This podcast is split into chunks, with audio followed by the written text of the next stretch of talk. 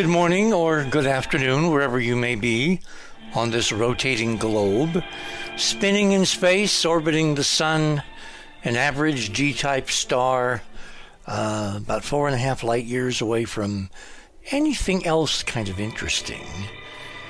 Tonight is a is a, is a morning of breaking news.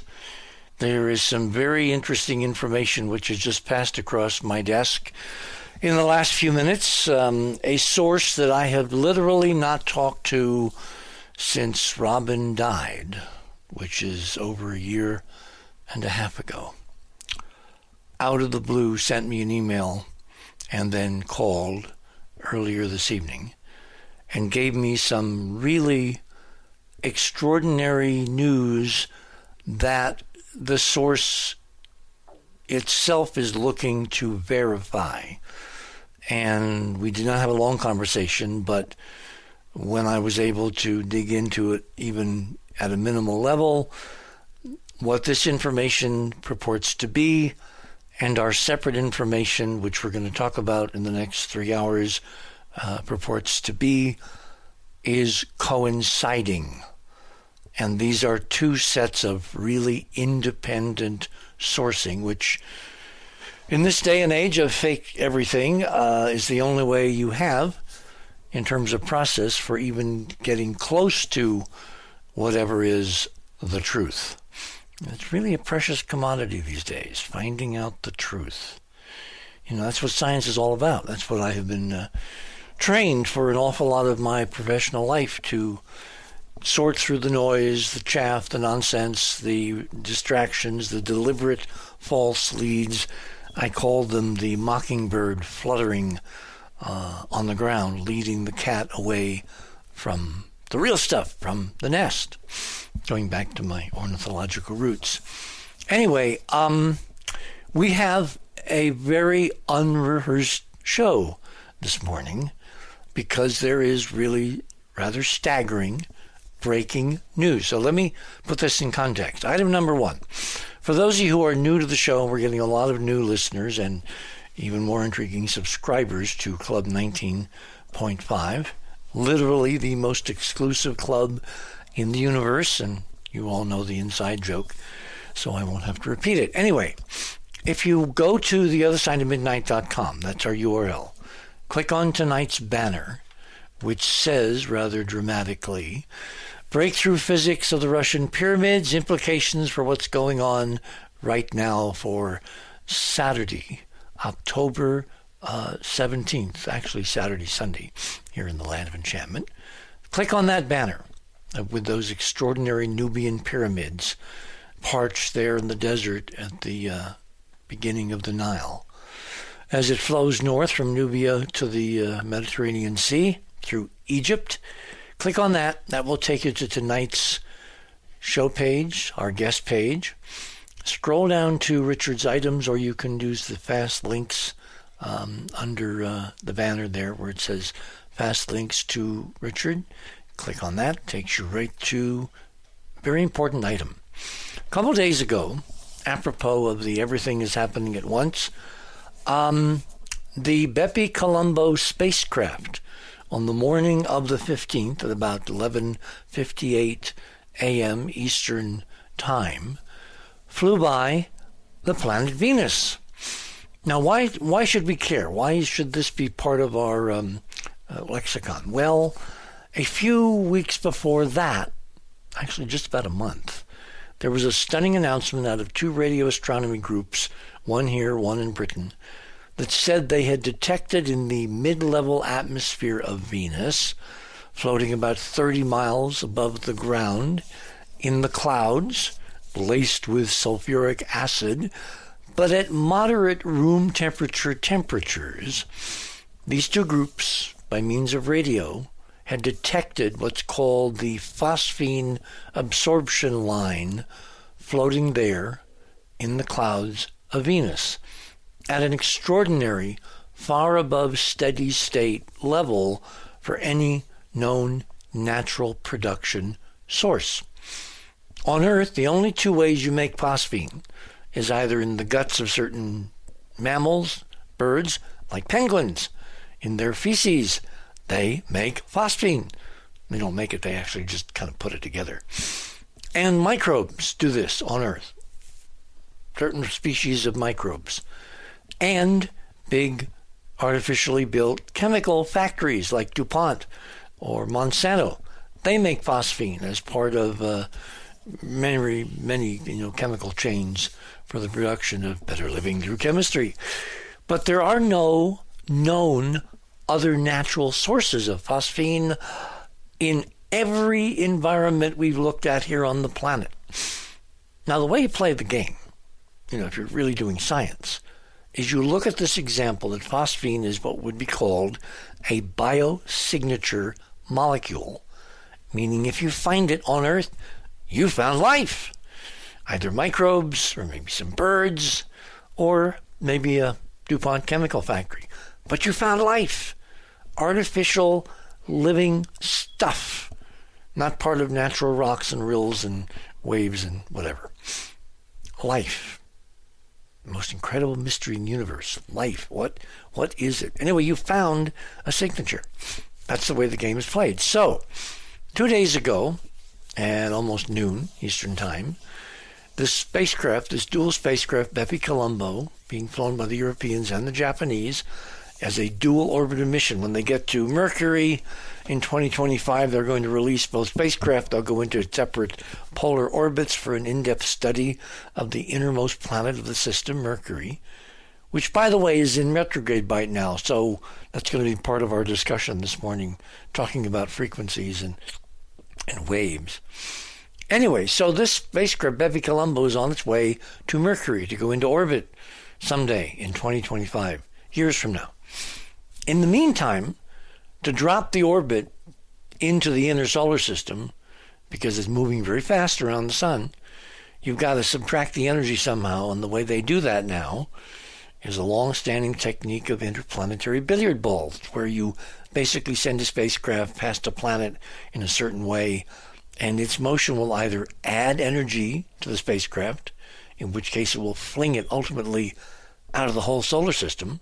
That's how the Pioneers and Voyagers and Galileos and New Horizons spacecraft have made their exit by successive encounters with the giant outer planets in what's called a billiard ball maneuver. And you gain energy, and ultimately you're traveling faster than the sun can keep you bound to it through its gravitational field. You escape the solar system. You achieve solar system escape velocity. Well, you invert the technique you can use a planet to basically suck energy out of the spacecraft. Talk about David and Goliath. Anyway, and you can drop the orbit of your spacecraft to the inner parts of the solar system by stealing energy and feeding it in appropriate encounter geometry into a couple of planets like the Earth or like Venus. So that's what happened two days ago in the morning, just just a little before noon Eastern Time. The Bepi Colombo spacecraft encountered Venus in a way that dropped its orbit to eventually approach Mercury, which is hard to get to, you know, because it's in there tucked close to the sun's gravity field. And you got to subtract an awful lot of energy to get down to those altitudes, you know, 30 some million miles from the sun. Anyway, so the Bepi Colombo spacecraft performed this maneuver a couple days ago, and during the maneuver, a set of onboard instruments was turned on, as we said to you a few days ago, in a hope that as they flew by at a little over 6,000 miles, remember, Venus is about the size of the Earth, it's almost a twin. The Earth is almost 8,000, Venus is about 7,500 miles across. So they flew by well within the diameter of Venus from the surface. Must have been a stunning sight. In fact, if you click on that link, number one, Bepi Colombo flies by Venus en route to Mercury. There's a really set of cool videos to show you from the cameras on board what the flyby looked like, which is kind of cool. But the really important part is, apropos of the discussion several weeks ago that they may have found in the atmosphere of Venus, we now have another set of data points because the instrumentation on the spacecraft worked perfectly. Data on the phosphine levels apparently has been recorded. It will be replayed. It will then be analyzed. And sometime in the next few days to maybe a week, depending upon how unbelievable the data is, there will be an announcement. And the announcement is probably going to be Bepi Colombo provides third confirmation of bioactive molecule floating in Venus atmosphere to a level of millions of times what there should be unless something really intriguing was going on. Okay, so that's the backdrop. A few minutes ago, just before airtime, I got a phone call, as I said, from a source that I have not talked to since um, since Robin passed away. And the source said, I want to give you a heads up. Sometime, according to this source's sources, who they believe, because of the previous track record, very positive track record. Remember, we're dealing in this realm, this spooky realm of intelligence and sources, so everything has to be calibrated, and you certainly don't believe it until you see it from at least more than one source. Two, hopefully three. That was our gold standard back when I worked for Cronkite. Three independent sources.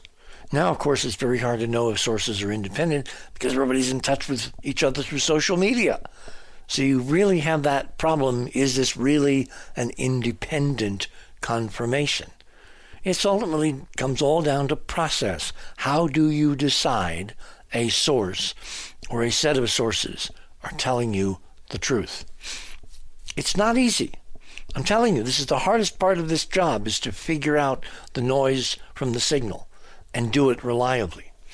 So anyway, this source calls me up and says the President of the United States, somehow as part of the official government command authority, is going to make a major revelation on the extraterrestrial slash UFO discussion by Tuesday, by October 19th.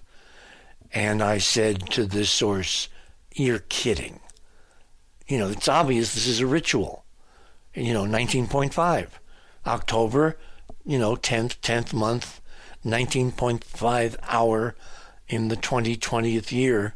They, this people love those numerological significators. Now, the source and I agree that just because it falls on the resonance date doesn't mean the information is real.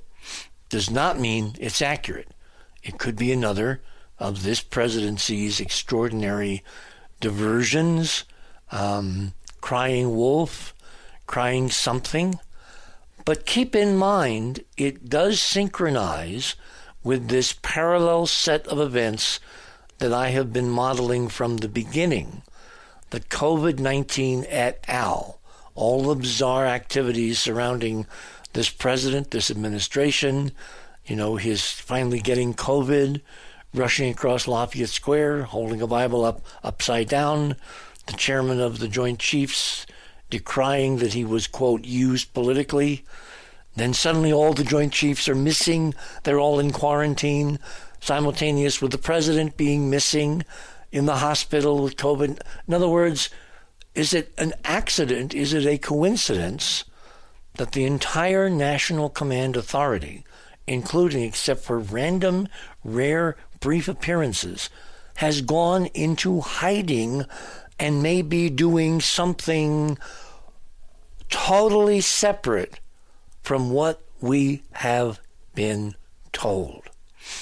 So it was into this crucible of possibility that tonight's data dropped very neatly by saying that by next Tuesday, you know, 48 hours from now, there could be a startling, major official announcement on the UFO ET front. Now, that takes us to item number two.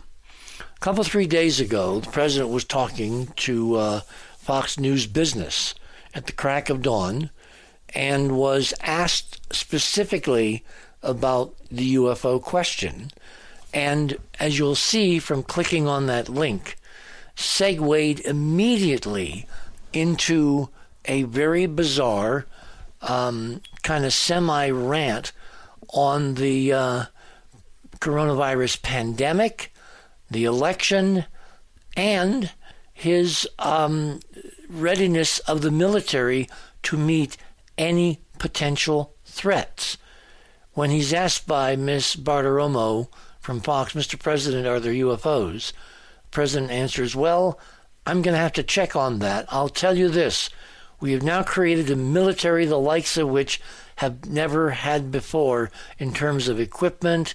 And then he goes into this long rant on the preparedness, connecting it obviously in the listener or viewer's minds with the question that the correspondent asked from Fox Are there UFOs? Why was his go to answer couched in a military vein? So that's kind of what we have to report tonight. Um, we're going to kind of obviously stand by. Uh, whatever you know happens could be happening even um, even before the show ends. You know, given that this is a period of very dramatic background physics changes, which is what the majority of our conversation this morning with Charlie Ziese is going to be about. Before I leave my news items, I do want to kind of set the table in a way. Last weekend, both Saturday and Sunday, we discussed at some length this really astonishing discovery I've made on the interactive uh, CDC for Europe website, which is item number three. You go to that link, you click on it, that will take you to a page which is interactive in terms of statistics and daily death counts for people from the COVID 19 virus coming through the European CDC from all over the world. Item number four, just below that, is a screen grab of the graph from a few days ago. Um, and you can see the most remarkable aspect is that exquisitely rhythmic, precise, up and down sawtooth pattern. And even though the absolute numbers vary dramatically by factors of 2 to 1 to even 3 to 1, the periodicity every seven days of the valleys and the peaks marches inexorably from left to right in the graph, and each new day adds to exactly the same pattern, which is averaged now across over 185 countries all over the world. And the interactive uh, item at number three allows you to go in and mass statistics from any two countries, any five countries, any seven regions, whatever mix you want to put in to match the rhythmic rise and fall of this death count. It's irresolutely there. It's not explained by some who tried to link it to, you know, a seven day, you know, reporting schedule by some health departments in some nations. The problem is that that graph there is the sum of the average of over 185 separate governments. If there was anything like delays that were not in sequence with this seven day pattern, they would add as noise, and ultimately there'd be no pattern left at all. Instead, the pattern is there. Now, is it unique to COVID 19? Is it somehow endemic in those who are going to catch the disease and then for whom it is ultimately fatal? Is this applicable to deaths from all over the world due to natural causes, not stepping off bridges or doing dumb things like committing suicide, but due to natural causes? Is this really reflective of death all over planet Earth? For some reason, sync to precisely seven times the solar day, or the geometric lock of the spin of the planet to our orbit around the sun. Item number five. Um, I don't want to get into a long rant tonight. This is the basically the latest compendium of a whole bunch of studies on the efficacy of masks versus not wearing masks.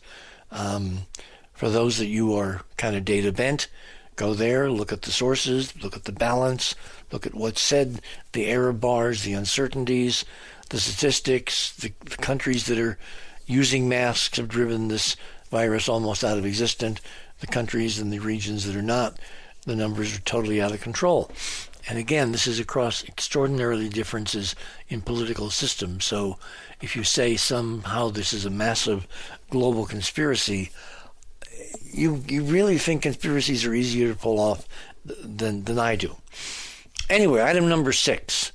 While all this is going on on planet Earth, and we'll get back to how it comes back to uh, Charlie's research momentarily. At the same time, in the same time frame where you know we've got this remarkable flyby of Venus and new data on the possible presence of something indicative of living things, living systems, the phosphine count. In the same time period, uh, this coming Thursday, I believe it's Thursday, the 20th. Uh, is it Thursday? No, it's Wednesday, okay, because the 19th is Tuesday. So on Wednesday, um, the NASA spacecraft, which has been exploring um, the little Bennu asteroid, about a thousand feet across, called OSIRIS REx, it will touch down briefly to grab a sample um, possibly up to several pounds, depending upon the conveyance of the nitrogen and the grab sampler and the size of the chunks, etc. But it could be a really substantial sample from the surface of this Bennu asteroid. It will then put it in a container in the spacecraft. It will lift off, begin preparations for putting it inside a reentry vehicle that will make the long journey from Bennu's orbit to Earth's orbit, where it will land sometime, I believe, next year. I think it's going to take uh, uh, maybe uh, three quarters of a year or so to get the sample back so it can enter over the uh, midwestern part of the country and land in Utah to be picked up like previous such samples from the Stardust mission uh, have been handled.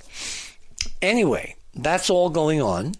What's so interesting is that because of some innovative research into the internal gravity field of Bennu, the news this week, and again you can read it there, uh, the scientists before their grab sample have been able to do remote control surveys showing that Bennu is chock full of organic compounds on its surface. Hmm. Has a very intriguing regular geometry like ribs extending from the poles, the points. When you look at a picture, it looks like a kind of a eroded, really, really mashed up diamond with two opposing poles at the tips of the uh, the pyramids. and then, sorry about that. And then by analyzing the orbit of the OSIRIS-REx spacecraft around Bennu over the last year or so since it's been in close orbit, they've been able to map the internal gravity field, and lo and behold, in total accordance with the ancient, ancient, highly eroded spaceship model, which is our model for these NASA and European encounters, because they're not telling us that they're really ancient spaceships. They keep calling them asteroids more cover stories. Anyway, it turns out from this incredible in depth gravity analysis they were able to carry out, the interior of Bennu is hollow with mass concentrations in certain regions. The very center is a hollow sphere, and there are a series of hollows extending around the equator connected by these masses of tube like protuberances extending from the North and South Pole. In other words, it looks, in terms of the gravity field, like the interior of a damn spaceship. If the gravity is modeling density in empty regions on the interior, reflecting the density of constructed areas, or open, hollow areas for carrying out operations in zero gravity. Anyway, we're going to know a lot more in the next few days as the sample retrieved from Bennu by NASA by the OSIRIS REx mission makes its long route to Earth. And in essence, we're looking at these objects as eroded pyramidal forms in space, mirroring, in some cases, the geometry of pyramidal forms here on planet Earth, which is the perfect segue to my guest of the morning, whose name is Charlie Ziese. And let me give you a little thumbnail sketch for those of you who are new to the program.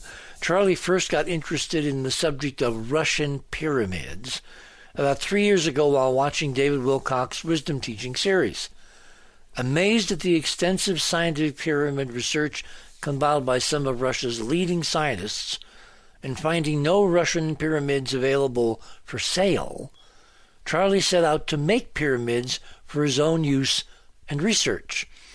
After verifying a number of research projects he could directly undertake and noticing tremendous personal health improvements when he exposed himself to his own Russian pyramid geometry, that geometry and Russian pyramids as a topic became for Charlie an all ensuing passion. And so, without further ado, Charlie Ziese, welcome back to the other side of midnight. Thank you, Richard. Well, we only got a couple of minutes till the bottom of the hour, so I just thought we kind of set this up. For those of you who are not familiar with your background, you were not always a sterling citizen scientist. You actually had a another day job. You want to kind of tell folks what that was? Uh, I, I assume you're talking about my Wall Street career, but yeah, I I worked on Wall Street for um, uh, you know most of my life up until about um, uh, eight years ago, and at that point I started uh, trying to devote my life to things that were probably a bit more uh, beneficial to mankind and. So uh, one thing led to another, and as you said, several years ago, I got involved with the uh, Russian pyramids due to uh, you know, David Wilcock's uh, disclosure of, of that information on his series on uh, Gaia a number of years ago. So mm-hmm. It's it has become a passion, and what I'm really enjoying about it is is that uh, the science, not only about the results of the pyramids, is is sound, and but also it's giving me an opportunity, and that's what we're going to explore tonight, to to delve into some of these more esoteric topics uh, that uh, we don't learn about in school. And uh, you think, so- Charlie? You think? 99.99% of the important stuff they never get around to teaching you. That is correct. And we'll get into that obviously tonight. But uh, you I've developed an appreciation of the harmonic, uh, harmonious nature of the universe uh, through this process. And, you know, that's, I think, one of the things that will come out in our discussions tonight that uh, this truly is a harmonious universe that we live in. Well, I'll tell you what, we're actually almost uh, at the bottom of the hour, so why don't we hold it there? My guest this morning is. Um, Charlie Ziese, former stockbroker kind of guy, had a, had a revelation one day that there was more to the universe than Wall Street, than bulls and bears. And boy, did that open up a doorway for Charlie. And of course, you know, me and a lot of other people listening. You're on the other side of midnight. We're going to be talking this morning about frequencies, technologies to manipulate the field. And is someone, in fact, doing that right now? And is this why, among other things, everything seems to be happening at once? We shall return.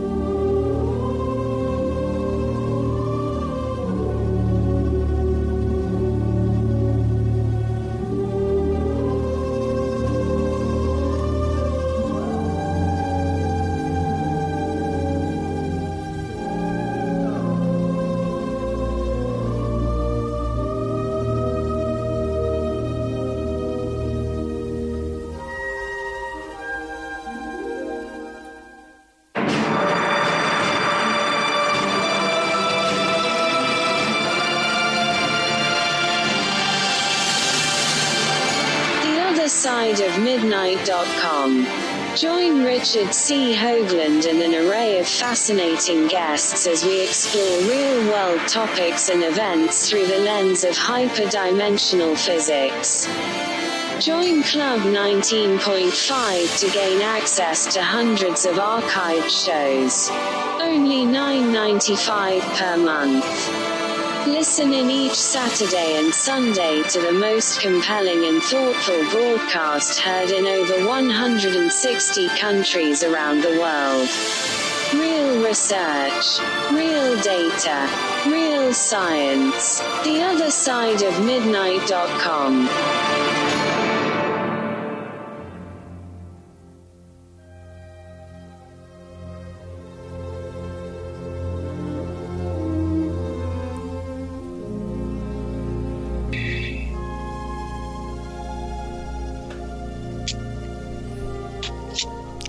welcome back, everyone, to the other side of midnight for this Saturday morning, October 17th, here in the land of enchantment, the wee hours before Sunday, dawning. That bright object, by the way, just in the east before dawn, that is Venus. And if you look over in the west, that reddish, brilliant point of light is Mars, which is closer uh, this week than just about uh, any time in the last 17 years, which is the time from one opposition of Mars to the next because of its larger orbit. The last time Mars was this close, um, Robin and I and some friends were on the uh, on the hill in Flagstaff, Mars Hill, where Percival Lowell built his observatory, and we got a chance one night to see Mars through that telescope, that astonishingly historic 24 inch uh, Alvan Clark refractor. And we got to see Mars then, back in 2003, as it had not been visible for 60,000 years. Now, we're not talking a lot of distance difference, you know, a few thousand miles. Anyway, Charlie, I could kind of get lost on that all evening. Uh, where do we want to I'll tell you what, we should probably begin by telling people, the new audience, what Charlie got obsessed with about pyramids and why the pyramids that he became, you know, kind of fell in love with look nothing at all like the pyramids we're all familiar with uh, in terms of Egypt or, let's say, China for the really, you know, uh, avant garde period aficionado.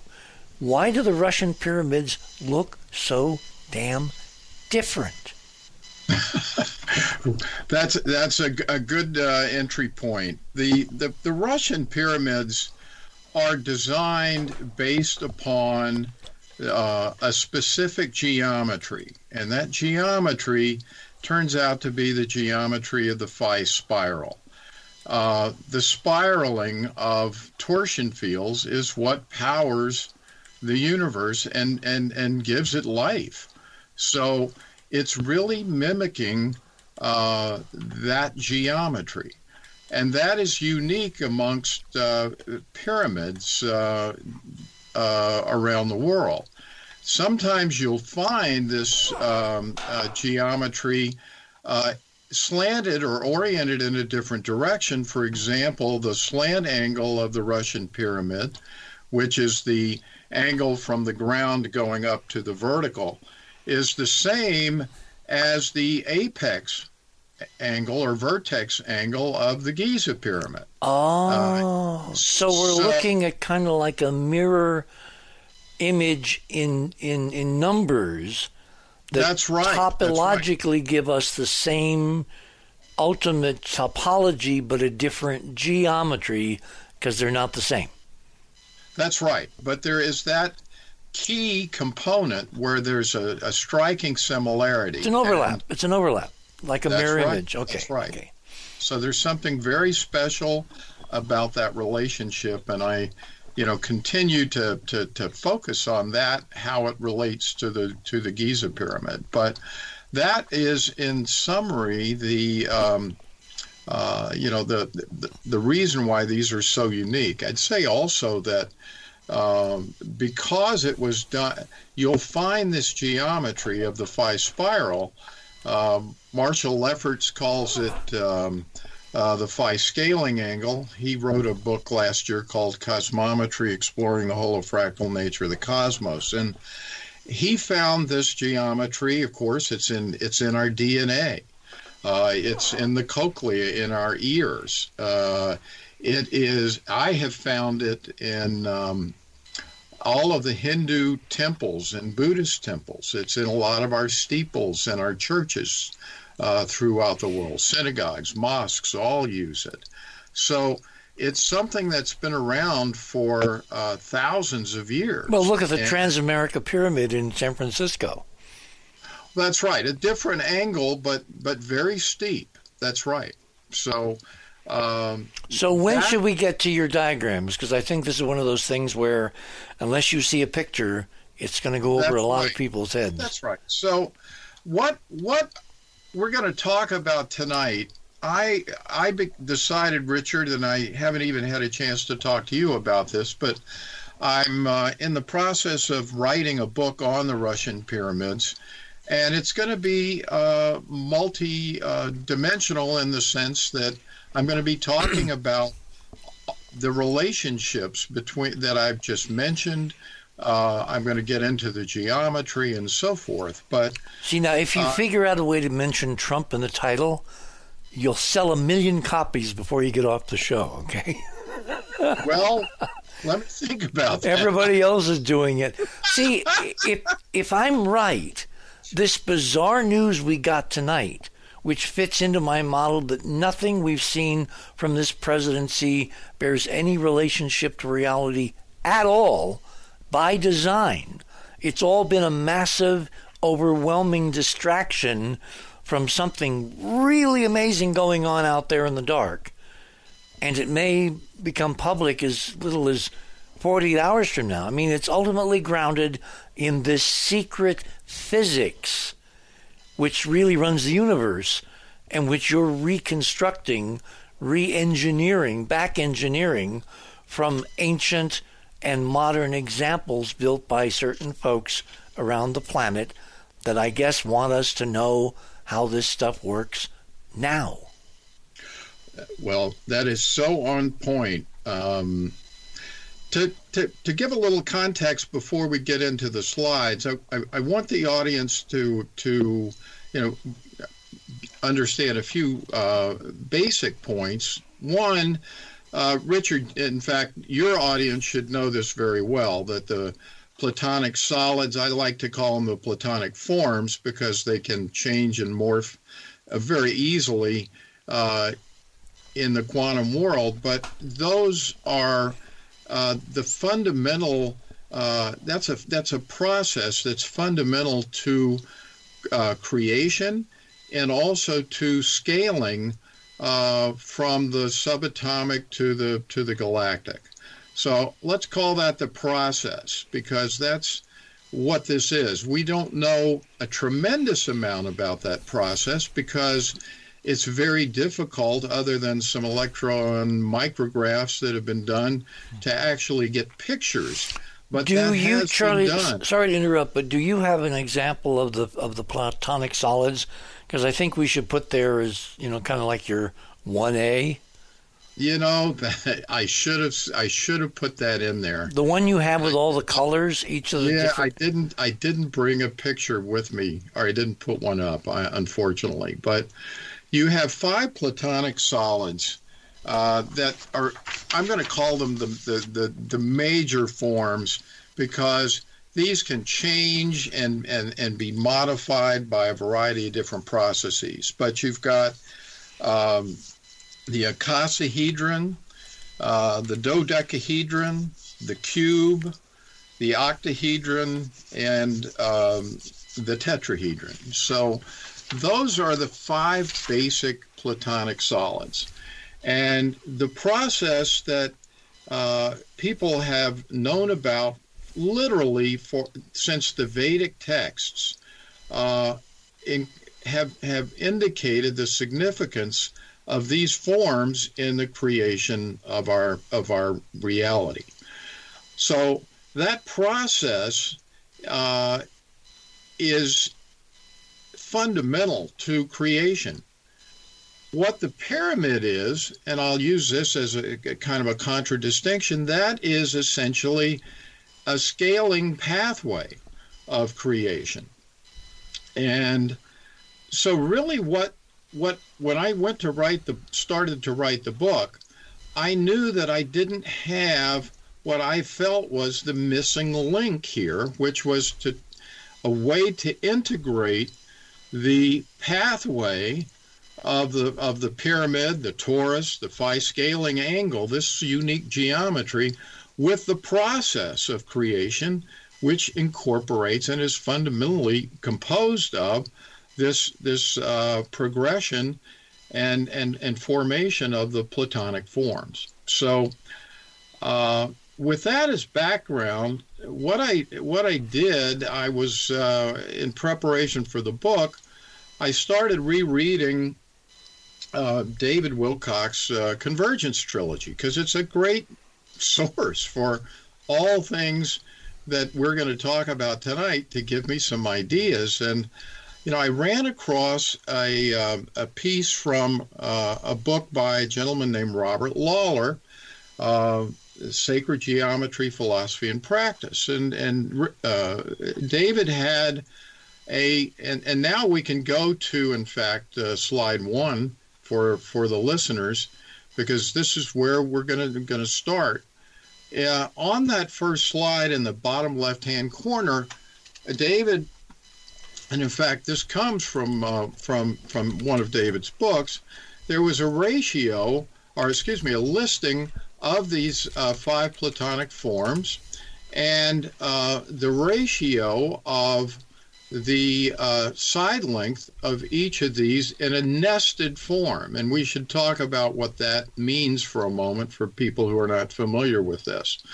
Uh, there's been a, a, a history of, of, of, of thinking of the Platonic forms in a nested uh, fashion, similar to the Russian dolls that's, that, that, that nest inside of each other. So, with that as an idea, not only uh, has it been a historical uh, you know, way of viewing this, but people have also done research showing that certain chemical compounds uh, have uh, nested within them these very Platonic forms. So, uh, but what I saw, and if we if if you look at that uh, item number one, you'll notice that the uh, on the bottom left-hand corner, Lawlor's dimensions of nested Platonic forms.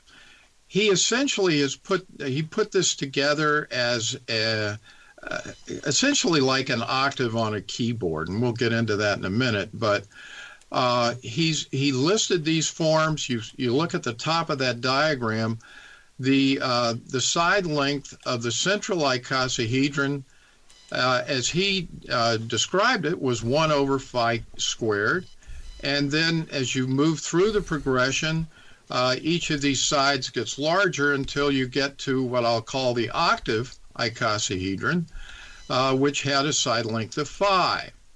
Well, when I saw that, I did the math, and that's not really hard, but that becomes a ratio of phi cubed, or 4.236.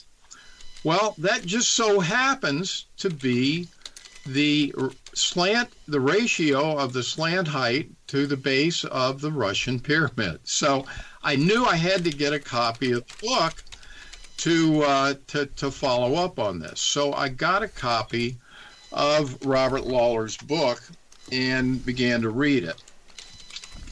Well, this is pro- if for those of you who are really interested in sacred geometry, this is the best text that I've ever read on the topic.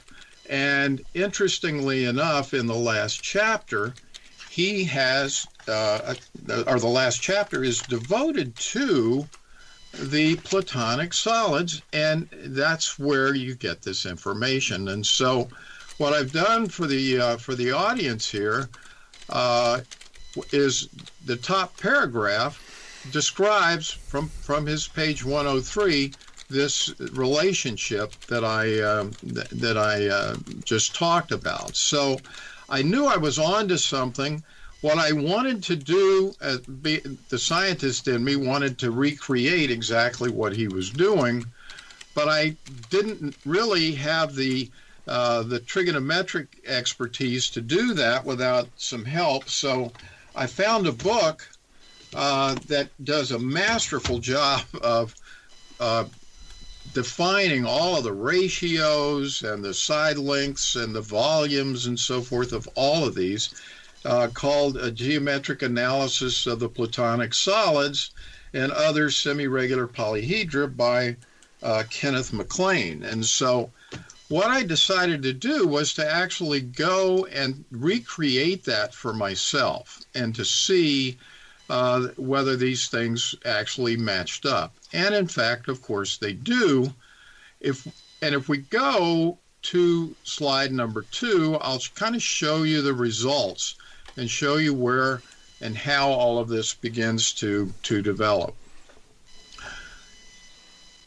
On slide two, the basic model of the phi cubed Russian pyramid.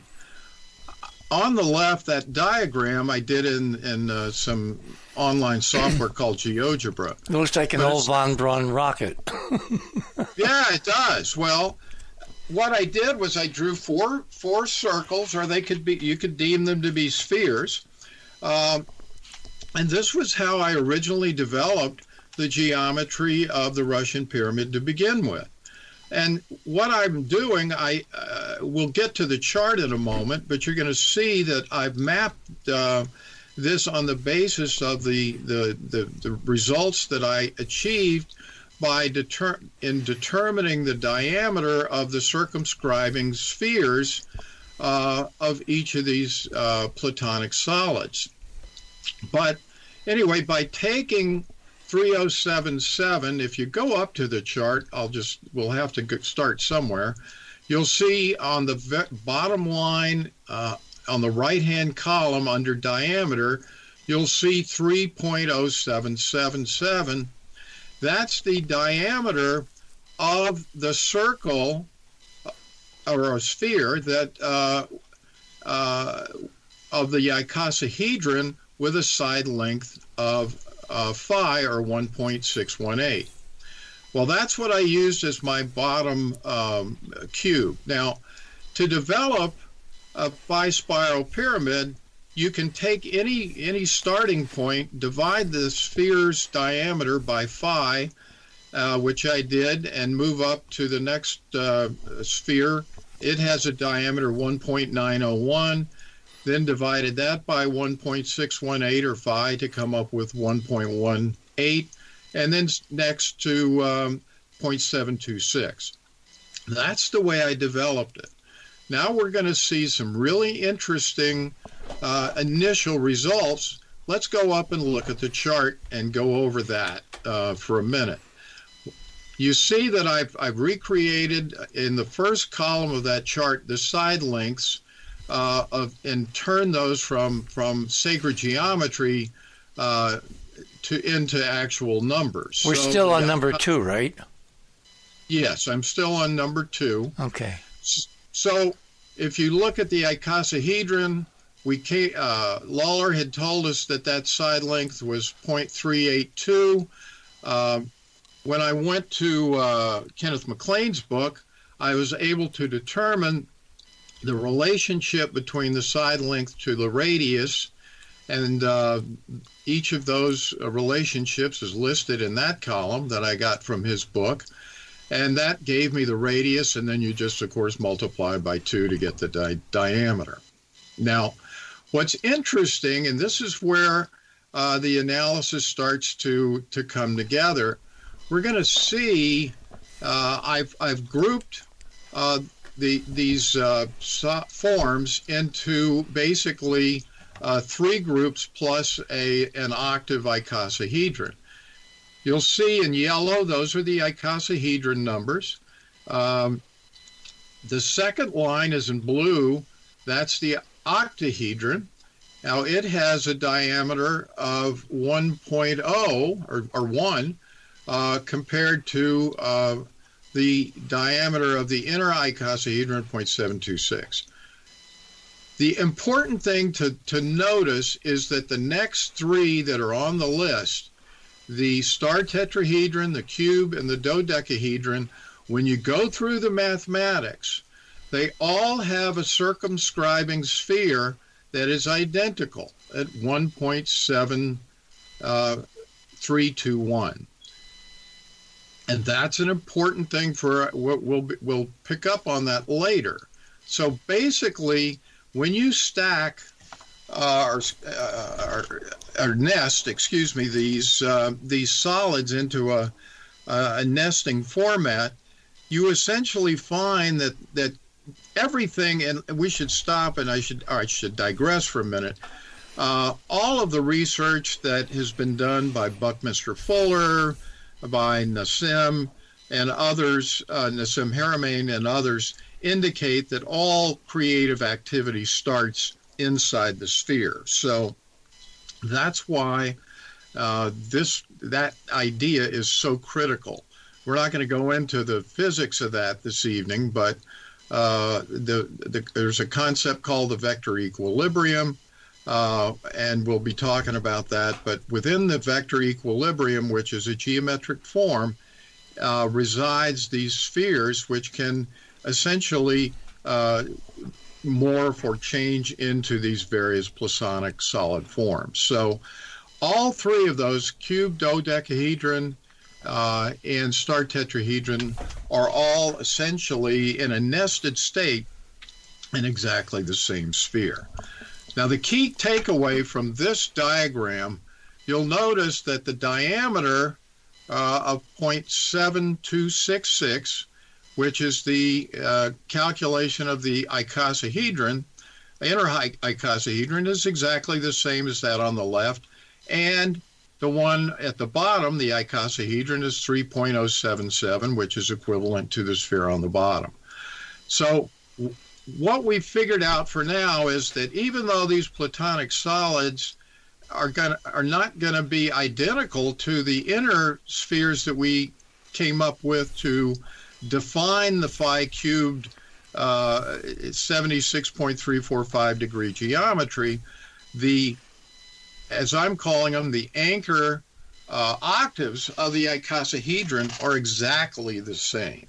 So, what what's the takeaway from that? Let's go to slide number three, okay. and we'll see that basically what we've what we've come up with, and this, the rest, if we take out the two spheres that were in the middle, which were essentially the way to define uh, the geometry of the pyramid, we have essentially come up with already the the framework of the of the progression of the uh, Platonic forms, and we're going to be filling in the blanks on how that happens as we proceed uh, through our presentation tonight. But suffice it to say, the geometry of, phi cubed uh, is the was the key takeaway that got me started on this um, on this journey.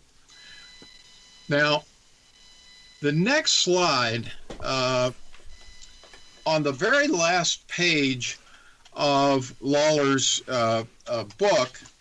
when you a, say next slide, you mean number four? This is. I'm sorry. This is now number four. Okay. Yeah. And slide four uh, comes right out of the last page of Robert Lawlor's book. And before we go into this, I, I probably ought to give the, the listeners some background on Robert Lawlor himself. Oh, that'd be cool.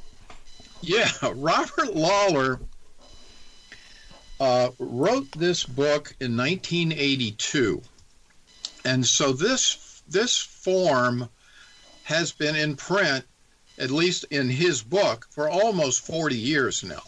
Uh, and there is no explanation, very, very, or very little explanation about this uh, form that he gives in the book. And I can basically uh, read to you from the book what he has to say about this chart, and this is it.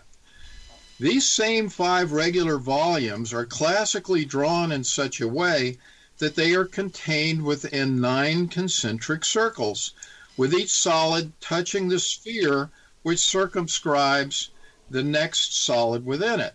This design will yield many important relationships and is derived from the discipline called corpo transparente of contemplating shapes constructed of transparent material placed one within the other.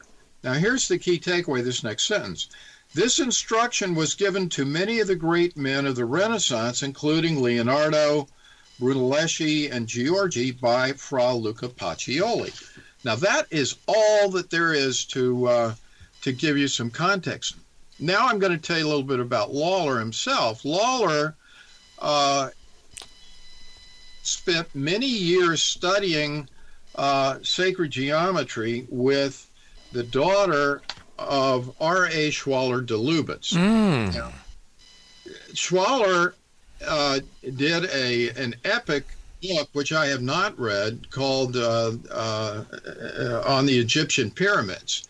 But Robert actually translated that into English from France or from French, mm. and I get the feeling from from what he said in that paragraph. This chart has been around for hundreds of years, and if it's been around for hundreds, from what I've learned about other uh, uh, objects of the, or information of this type, it probably has been around for thousands of years. For someone so, who wants a perhaps more accessible entry point into Schwaller de Lubicz, who was this French symbolist who went to Egypt and measured a whole bunch of temples and found all these remarkable geometric correlations, like the Egyptians were trying to communicate in their architecture their literal cosmology, how they saw, how they calculated the universe. They made it manifest in their architecture. So, if you want a, an entry point which is very interesting and readable, you go to John Anthony West and a book called Serpent in the Sky, which is John's. Um, we were colleagues, friends you know, he died a little while ago. A terrible loss. Um, anyway, this John's kind of cracking the code of de Lubicz, uh, Serpent in the Sky. Um, that's where you'll find some of his really amazing quotes about Egypt, how it looks more like a legacy than an invention, meaning the really good stuff is the most ancient stuff. And then as you go forward in time, instead of progressing like Western civilization, it devolves.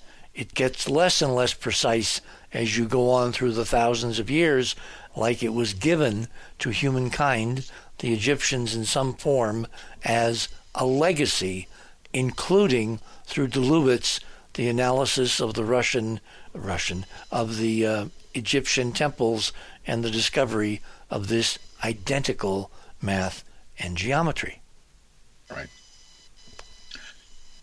So, what we're going to be talking about um, is this diagram. And this diagram, just to give people a preview, I know we're getting close to the top of the hour. Is as a matter um, of fact, we are in the top of the hour. so hold so it there. We'll, uh, we'll hold off, but uh, this is going to be the diagram that we're going to be exploring uh, for the balance, uh, you know, of, of, of the research. Hold it there. My guest this morning is Charlie Zeiss, Charlie Ziese, sorry. I keep thinking of the optics people. And we're talking about resonance. The idea that these pyramids, these ancient manifestations of this totally fluid geometry, they're not tombs, they're not archaic libraries, they are literally machines hyperdimensional machines in stone. And the modern ones are made of fiberglass steel and wood, and they resonate with the physics like you cannot believe. You're on the other side of midnight. My name is Richard C. Hoagland. We shall return. Thanks for listening to this exciting first hour. Now, the second and third hour of the show is available to Club 19.5 members only. Please support the show by subscribing to Club 19.5 and join our very interesting community. To do that, please visit the website, theothersideofmidnight.com, and click on the Join Club 19.5 link in the left hand column. As a Club 19.5 member, you'll gain access to the rest of this show and all previous 350 plus shows that we have done. Now, recent Club 19.5 member archive recording have the commercials removed and the sound quality has been enhanced. You'll also receive a dedicated private podcast feed that contains these enhanced show recordings. And you'll be able to download the MP3 files directly from the archive if you prefer. As a Club 19.5 member, you'll also be the first to preview our new videos and reports. We'll be adding exclusive new features to Club 19.5 as we go forward, and boy, have we got some amazing things to tell you about in the coming weeks. So please support the show and don't miss all the exciting new things we have planned. I want to thank all our Club 19.5 members because without your guys' support, this show would not be on the air. Please help us continue growing the show by subscribing to Club 19.5 today. And when I say we really need you, we really need you. Over and out.